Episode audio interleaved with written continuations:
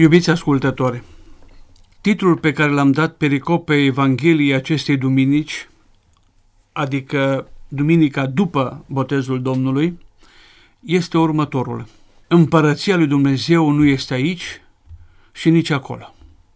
Mântuitorul și-a început activitatea de propovăduire a Evangheliei preluând un cuvânt sau o sintagmă din predica Sfântului Ioan Botezătorul, și anume, pocăiți-vă că s-a apropiat împărăția cerurilor.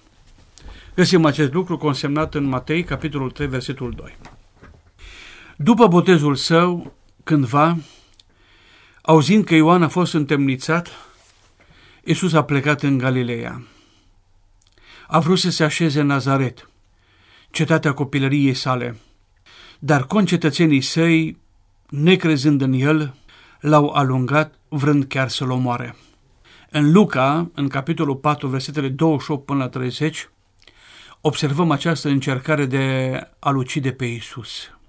Atunci s-a stabilit la Capernaum, care va deveni de acum înainte patria sa, sau centrul activității sale publice.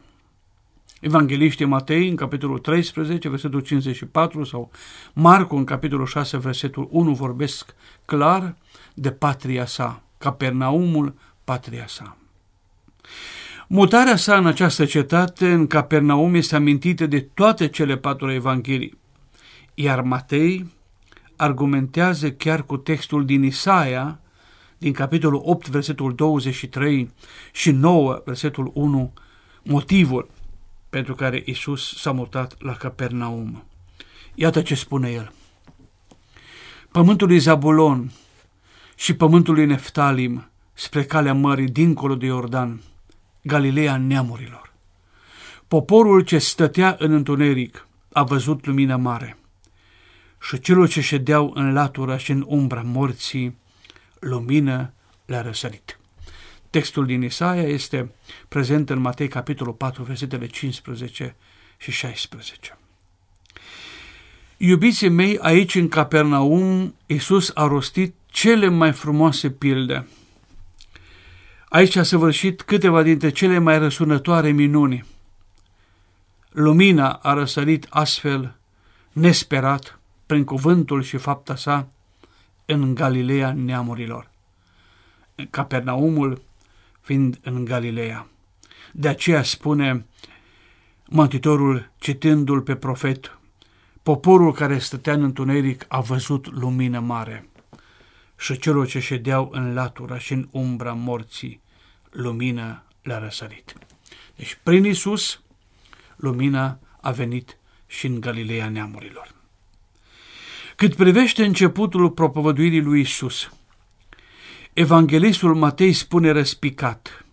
De atunci, adică de la așezarea în Capernaum, a început Isus să propovăduiască și să zică, Pocăiți-vă că s-a apropiat împărăția cerurilor.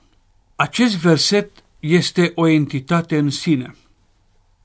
Studiile moderne numesc astfel de entități sumarium, întrucât ele rezumă ca o sumă mai multe sentințe, observații sau evenimente. Așadar, Iisus și-a început propovăduirea lui cu esența predicii botezătorului său și nu întâmplător. Ioan Botezătorul înțelegea foarte mult prin aceste cuvinte și am auzit multe nuanțe în acest sens în cuvântul Evangheliei Duminicii trecute adică ce a înțeles Ioan Botezătorul prin această sentință, pocăiți-vă. Profetul pustiului a predicat mult, dar ne-au rămas de la el puține cuvinte scrise. Evangeliștii au consemnat doar câteva fraze, câteva sentințe, câteva sintagme, care de fapt sunt esența predicii lui. Să știți că și Mântuitorul a predicat mult, dar la fel ni s-au păstrat foarte puține cuvinte înregistrate în Sfintele Evangheliei din toate cele pe care el le-a rostit și din tot ceea ce el a propovăduit. Iubiții mei, acest imperativ, pocăiți-vă că s-a apropiat împărăția celurilor, este la fel de actual și azi ca și atunci pe vremea Mântuitorului. Haideți să vedem ce înseamnă sintagma pocăiți-vă dar mai cu seamă ce înseamnă cuvintele împărăția lui Dumnezeu. Ce este împărăția lui Dumnezeu? Mai ales unde se găsește ea? Și de ce sintagma pocăiți-vă este atașată expresiei împărăția lui Dumnezeu care s-a apropiat. Iubiți ascultători, a te pocăi înseamnă să faci ordine acolo unde este dezordine în viața ta. Să aduci echilibru acolo unde s-a dezechilibrat ceva. Să noiești ceva în viața ta acolo unde s-a învechit. Să pui ceva în locul de unde ai luat. Iar acolo unde ai nedeptățit, să faci dreptate. Și acolo unde vezi că este lipsă ceva, să pui ceva acolo și să plinești. Iar unde ceva s-a stricat în viața ta, să repare. Asta spunea Ioan Botezătorul lumii de atunci prin imperativul pocăiți-vă. Și mai multe am înțeles din ceea ce vă spuneam în Evanghelia Duminicii trecute. Cu alte cuvinte, nu le spunea mai mult decât schimbați-vă total, înnoiți modul vostru de a fi, regândiți atitudinile voastre și comportamentul vostru, nu faceți nimic în schimb decât să vă echilibrați, dacă v-ați dezechilibrat, și să puneți ordine acolo unde există dezordine. Asta a înțeles, iubiții mei, Sfântul Ioan Botezătorul prin cuvintele pocăiți-vă. De aceea, și Isus și-a început activitatea sa publică tocmai cu aceste cuvinte, transmițând lumii același mesaj, adică nevoia înnoirii, nevoia schimbării mentalității, nevoia părăsirii omului vechi și a îmbrăcării celui nou. Dar ne întrebăm, desigur, de ce va fi legat Mântuitorul acest cuvânt pocăiți-vă de sintagma împărăția lui Dumnezeu sau de faptul că spune că această împărăția lui Dumnezeu s-a apropiat. De ce n-a spus lumii de atunci atât Mântuitorul, cât și Sfântul Ioan Botezătorul, doar atât, împărăția lui Dumnezeu este aproape, iată, a venit la voi. De ce a adăugat acest imperativ, pocăiți-vă înainte? Știți pentru ce? Pentru că în împărăția lui Dumnezeu nu se poate intra oricum. Pentru că membru al împărăției lui Dumnezeu nu este oricine. Și totuși poate oricine să devină membru al acestei împărății.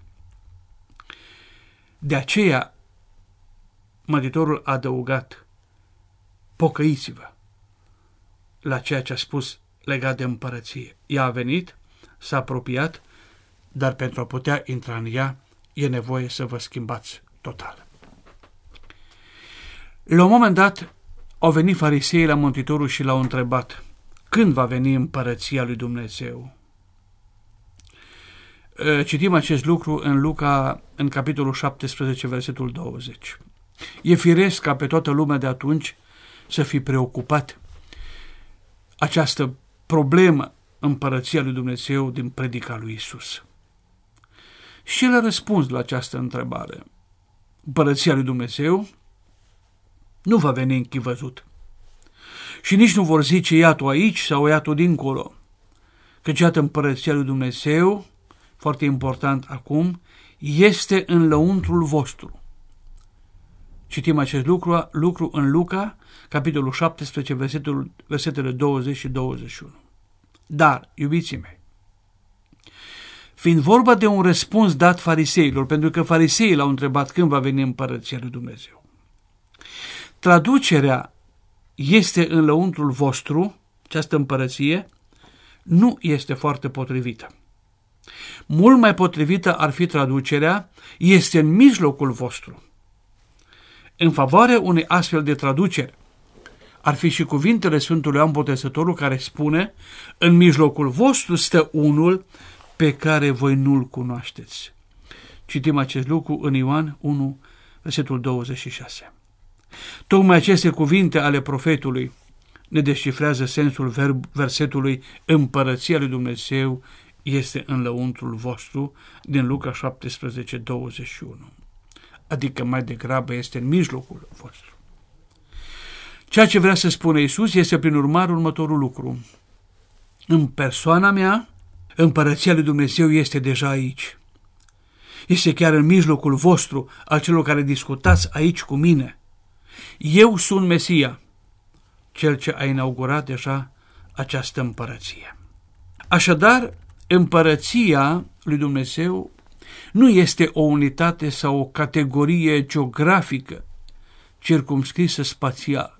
Nu este aici sau acolo. Ce este foarte aproape de noi prin Isus este în mijlocul nostru și vom vedea mai departe în lăuntrul nostru, putând acredita chiar și această traducere într-un anumit sens. Cine îl primește, iată pe Isus și intră în comuniune de plină cu El, împărtășindu-se cu El, pentru acela împărăția lui Dumnezeu nu este în afara Lui, ci este în lăuntru Lui. Pentru că Isus e înăuntru Lui. Așadar, în acest caz doar putem să folosim traducerea împărăția lui Dumnezeu este în lăuntrul vostru. Dar cum este în lăuntrul nostru?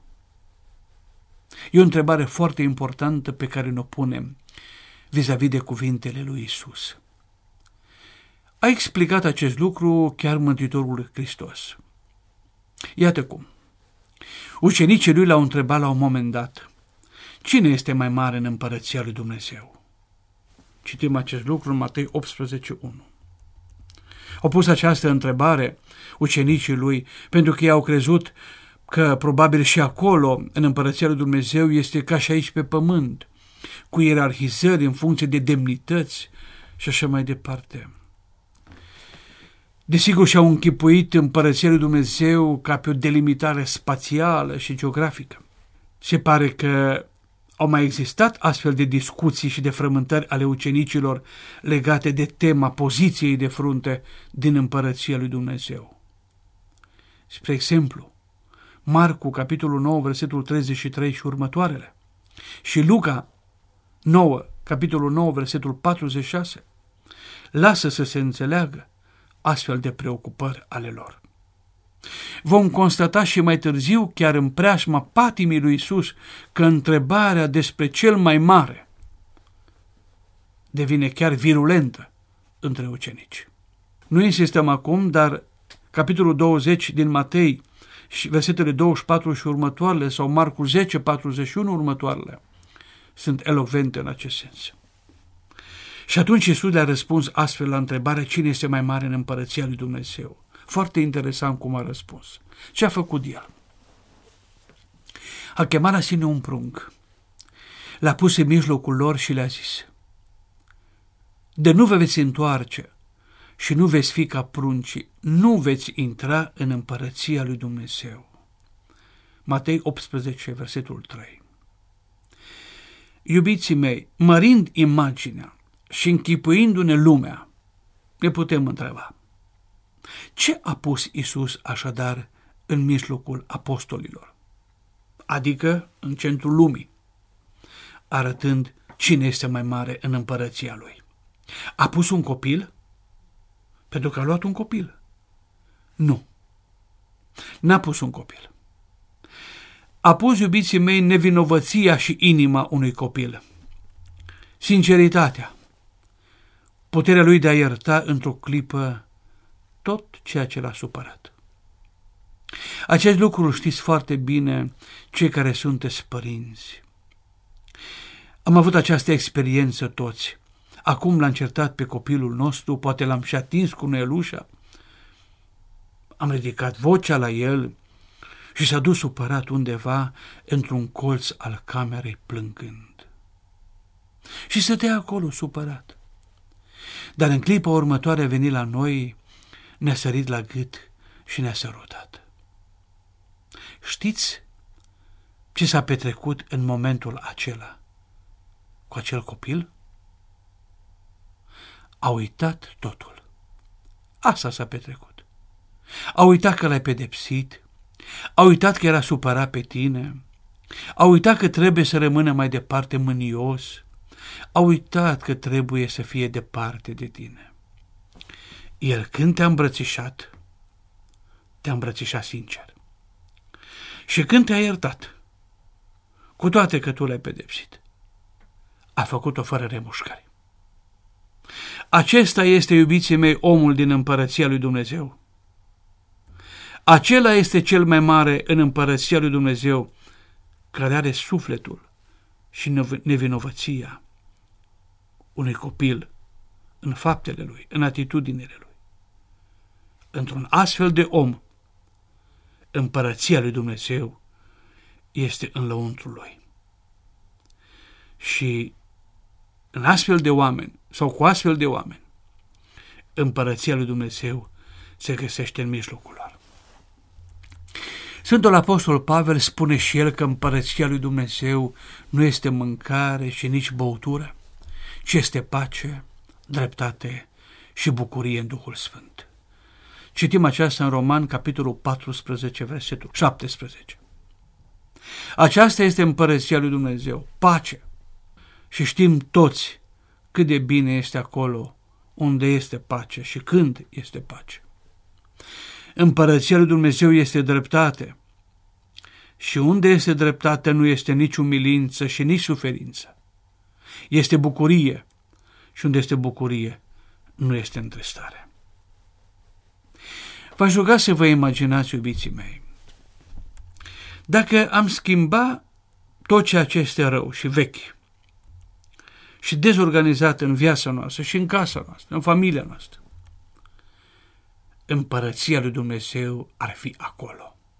Și dacă mai departe această împărăție lui Dumnezeu s-ar extinde și în celălalt, iar celălalt, cel de lângă noi, ar extinde-o la rândul lui mai departe în cel de lângă el, lumea aceasta ar arăta ca o împărăție a lui Dumnezeu. Câte împărății mici ar fi lângă noi dacă am simți că ea este în lăuntrul nostru sau în mijlocul nostru. Cum ar arăta familia, societatea de azi, dacă ea ar fi o împărăție a lui Dumnezeu, așa cum am înțeles-o?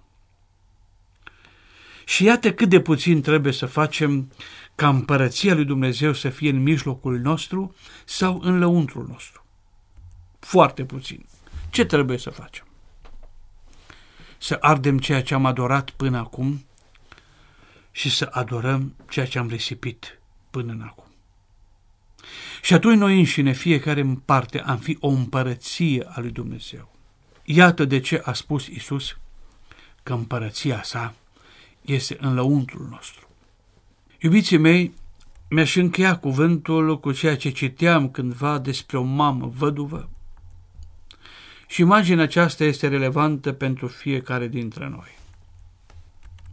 Se spune că era o văduvă și avea un singur copil.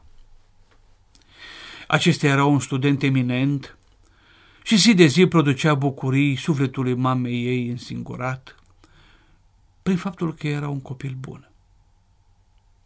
Dar la început războiul și a plecat pe front. Acolo și-a făcut datoria și a căzut secera de gloanțe, apărând pământul străbun. Și mamei i-a fost trimisă acasă această veste, că fiul ei a murit pe front, încununat de glorie, ca un erou. Și atunci acea mamă s-a rugat lui Dumnezeu să îl aducă în vis pe copilul ei și să mai petreacă cu el măcar cinci minute. Și Dumnezeu îi ascultă rugămintea, dar o întreabă în care ipostază a vieții copilului ei ar dori ea să îl aducă. Atunci când era student, și aducea note bune la învățătură? Și mama s-a gândit și a zis, nu. Dar ai vrea să ți-l aduc ca erou? A întrebat-o Dumnezeu, aprecia și lăuda de comandanții lui? Și mama s-a gândit un pic și a zis, nu. Și Dumnezeu a întrebat-o din nou, dar totuși, în care ipostază vrei să ți-l aduc? Și a răspuns, în ipostaza când a fost copil, și într-o zi se juca în grădină și deși am spus să nu rupă florile, l-am văzut cum a rupt o floare și apoi încă una și încă una. Și atunci am ieșit afară să-l pedepsesc. Și el a știut că îl voi pedepsi pentru că a înțeles că nu are voie să rupă florile. Și în clipa aceea l-am văzut cum a alergat la mine, m-a îmbrățișat, mi-a cuprins poala hainei și mi-a cerut iertare plângând. În clipa aceea am văzut pe chipul lui că e sigur că n-am să-l pedepsesc. De ce? Pentru că mi-a cerut iertare, plângând. Aș vrea așadar să-l aduci în visul meu, în imaginea aceea a unui copil nevinovat și care m-a iubit și m-a îmbrățișat atunci când știa că trebuie să fie pedepsit, dar când știa că cer cerându-și iertare, în încrederea lui că-l iubesc, era convins că nu-l voi pedepsi. Așadar, îl vreau în imaginea aceea de copil nevinovat. Iubiții mei, pe fiecare dintre noi Dumnezeu ne vrea în această ipostază a unui copil fără răutate, a unui copil încrezător că Tatăl cel Ceresc îl iubește și atunci când a greșit și că nu-l pedepsește dacă iertarea o cere. Aceasta este imaginea pe care o vrea Dumnezeu despre noi și aceasta este imaginea în care tu te găsești și e important să știm toți acest lucru. Cel mai mare în împărăția lui Dumnezeu. Și când vom ști aceasta, dar vom și face ceea ce am auzit, împărăția lui Dumnezeu nu va fi acolo, nu va fi dincolo, ci va fi în sufletul tău, în lăuntrul tău și în mijlocul nostru. Și acum, iubiții mei, alte teme spre reflexie, doar două aș aminti. Prima temă la care am mai putea reflecta din Evanghelia acestei duminici. Ce înseamnă a fi mare? Și când mărirea este neavenită? Și a doua temă la care să reflectăm, Evanghelia lui Isus este lumina lumii. Doar ea luminează în întunericul lumii.